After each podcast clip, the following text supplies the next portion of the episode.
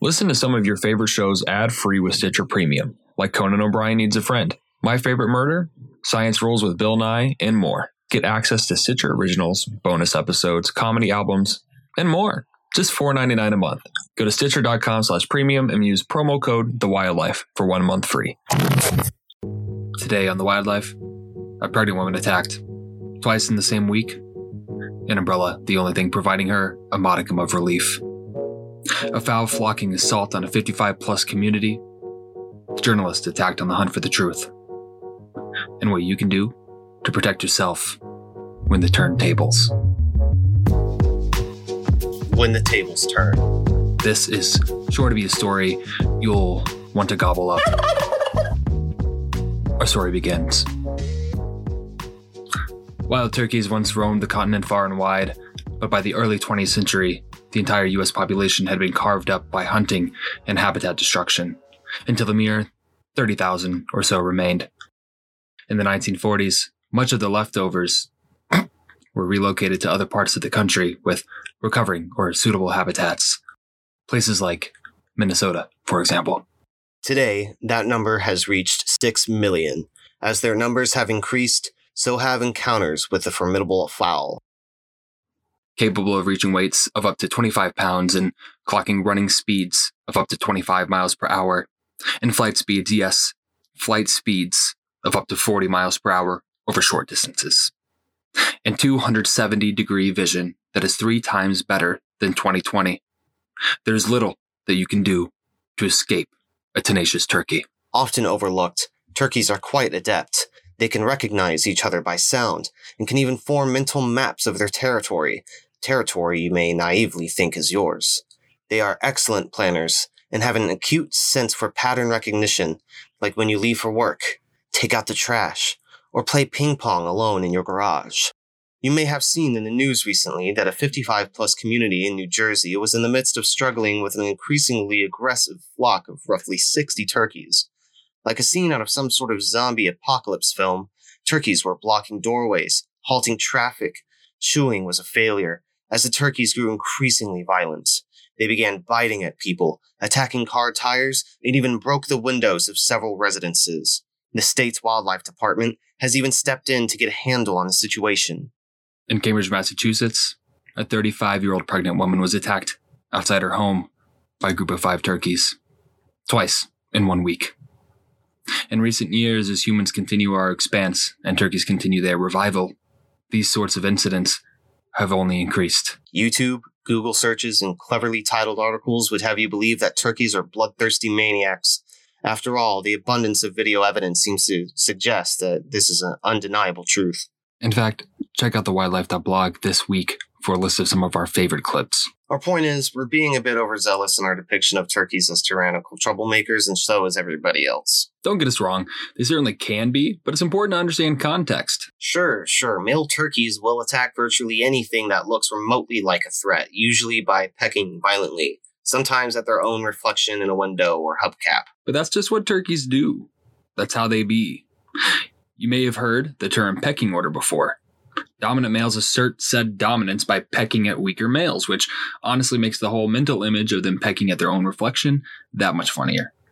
Depending on the time of year, increased aggression and odd displays may be related to something entirely different. See, males are polygamous, and they will mate with as many hands as they can. Males try to get attention from the ladies by strutting their stuff like they're montaging to Right Said Fred, puffing out their feathers, dragging their wings, and spreading out their tail feathers. To appeal to their ladies' patriotism, and to get the founding fathers in a tizzy. More on that in a bit. Their heads and necks turn red, white, and blue. By the way, did you know that their heads can change color like an incredibly saggy, skin-textured mood ring?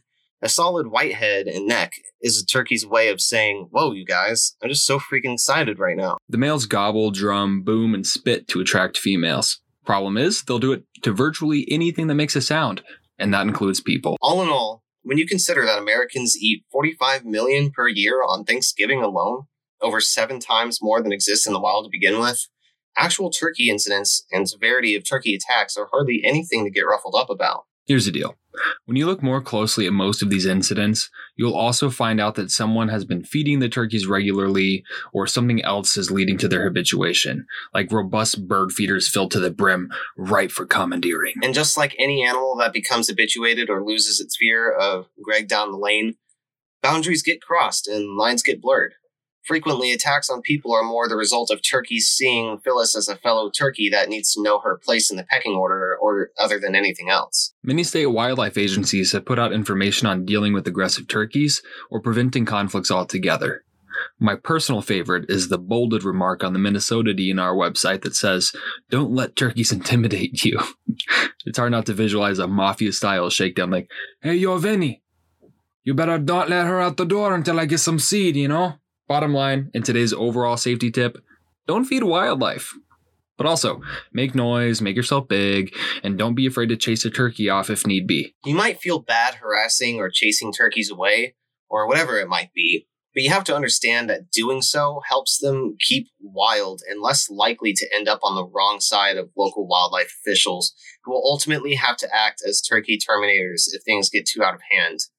Which brings us to today's Reality Check! Benjamin Franklin here. Yes, the Benjamin Franklin. You may have heard before that I hated the bald eagle as America's symbol and that I actively lobbied for the turkey to be the national bird. That's a pinning of the truth, if I've ever heard it. The whole idea comes from a letter I once wrote my daughter. In fact, I, I think I have a copy of it right here. Mm, I heard, here, here it goes. For my own part, I wish the bald eagle had not been chosen the representative of our country. He is a bird of bad moral character. He does not get his living honestly.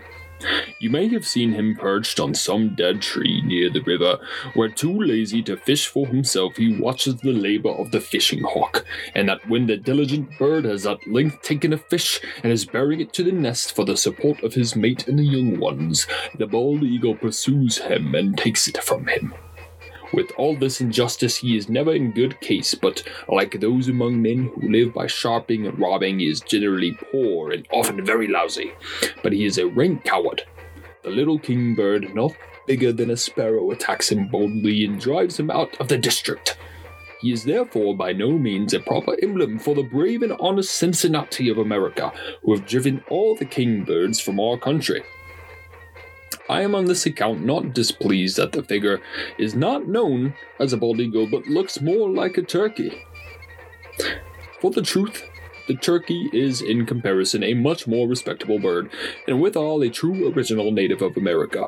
He is besides, though a little vain and silly, a bird of courage, and would not hesitate to attack a grenadier of the British Guards who should presume to invade his farmyard with a red coat on. Firstly, I'm not wrong.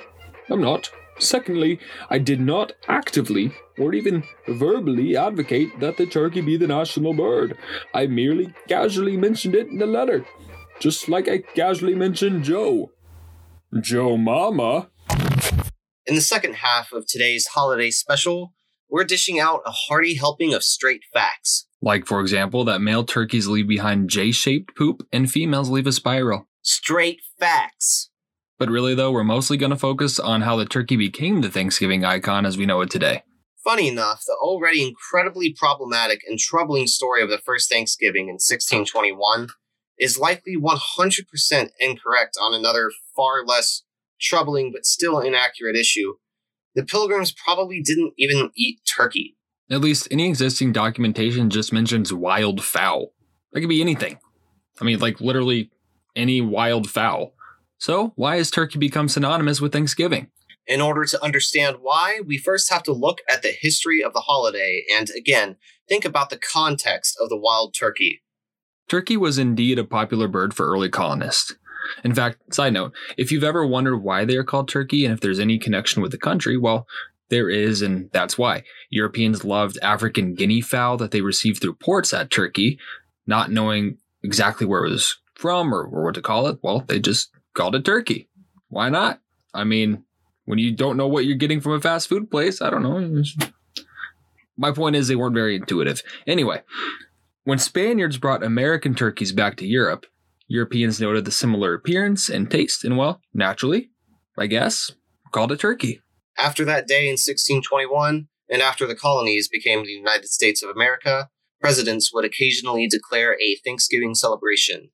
Turkey, being relatively abundant, large enough to feed a family, and not a regular part of the average diet, was perfect as a centerpiece for a celebration. Alexander Hamilton, of his own fame and that of Hamilton, once said, "No citizen of the U S shall refrain from turkey on Thanksgiving Day, or throw away his shot." But it wasn't declared a nationwide holiday until eighteen sixty-three. Pure circumstance and chance brought the turkey to our Thanksgiving tables, just by being an irregular food source and not serving any other particular purpose to people. Happenstance, really. It does bring up a question of conservation and wildlife management, though. As we mentioned before, turkeys were almost completely terminated from the American landscape. Intense conservation and reintroduction efforts brought this creature back from the brink. And it seems to always be the case in such instances. Take, for example, the gray wolf or the beaver. Conservation success stories sometimes evolve into stories of resentment. Humans grow too used to living on a landscape without that we struggle to adapt to our, our that we struggle to adapt ourselves when it comes to living with. This is a larger topic than this episode in particular can handle. We'll have to dive deeper at a later time, but it does seem fitting to the overall Thanksgiving theme. We need to be thankful for wild lives and wild places, and learn to better understand context, connections, and the consequences of our own actions, both as individuals and as a collective. That's part of what The Wildlife is about, and definitely an essential part of our focus as we near the new year. So this year, when you sit down with your loved ones around an overcooked turkey, be sure to give thanks. Thanks that the tables aren't turned.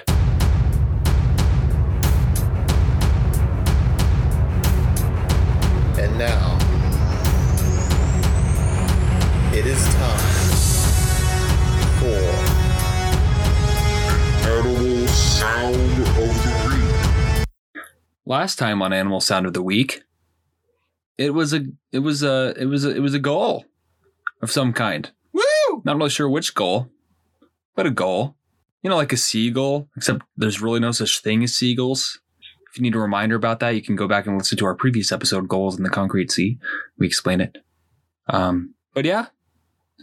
No guesses, partially because I did not advertise it on social media as of the time that we are recording this. So my bad. Anyway, new sound this week. All right. Prepare your eardrums for this beauty of a sound.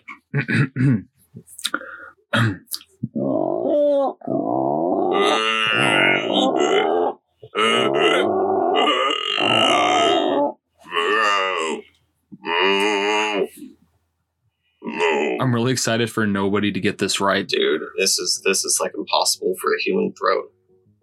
That's cruel. This is a cruel one, admittedly. But we kind of just were like, well, what do we do? Which brings us brings me to bring, bring brings me to a question. Um a request, nay, I should say. If you have any ideas for a sound that we should do for Animal Sound of the Week, send them our way. Also, remember that you can guess on Animal Sound of the Week. And if you get it correct, you're one of the few, which is like already an honor, comes with bragging rights. And like, yeah, and you know, you know, just uh, um, internal pride in knowing that you were just so smart. You know, um, but you also get a prize. And we always say, you know, like maybe not a great prize, but you know what? It'll be a great prize. It's a great prize. Okay. Exactly. Just be thankful for the prize that you get. In all seriousness, like it, it'd be a pretty, it'd be a pretty cool prize. So like, be thankful because it's Thanksgiving. And you know what? That you know what you said. Thank the thankful. Thank you for that. Thank you for that reminder. Because guess what? We are at the very tail end of our November member drive. I will tell you, the November member thing, that rhyming, total accident. It just happened to be that way. Anyway, we're at the tail end of that. Remember, if you become a patron or upgrade before the end of the month, then rather than the ten percent donated to a conservation or research program around a uh, an animal of your choosing as a part of the Wildlife Ambassadors program, which is something that we've newly rolled out, rather than just ten percent, we bumped that up to twenty percent for the first two months. So there's that big deal. We're actually rolling out some more on the website about the Wildlife Ambassador Program relatively soon here, uh, as well as uh, our first totals of contributions. So I'm looking forward to that. Um, but that being said, for our current patrons, we want to give a big thanks. That's to Chris Drankel, Matt Capel, Andrea Lloyd, Megan Gariani, and Bridget Fitzgerald. Like always, but still very genuinely, we could not do this without you. Thank you, thank you. So thank you, thank, thank, you, thank, you, thank, you, thank, thank you, thank you, thank you, thank you, thank you. Many thanks. Thank Don't you. Pay. That timing, that timing though. Until next time. Auf Wiedersehen and goodbye. The Wildlife is building a community on iNaturalist with a new joinable project. Connect with a community of over seven hundred fifty thousand scientists and naturalists who can help you learn more about nature and help confirm identifications. By recording and sharing your observations, you help to create quality research data for scientists working better to understand and protect nature. iNaturalist is a joint initiative by the California Academy of Sciences and the National Geographic Society. For details on how to join our project and connect with other listeners, visit the wildlife dot blog forward slash iNaturalist.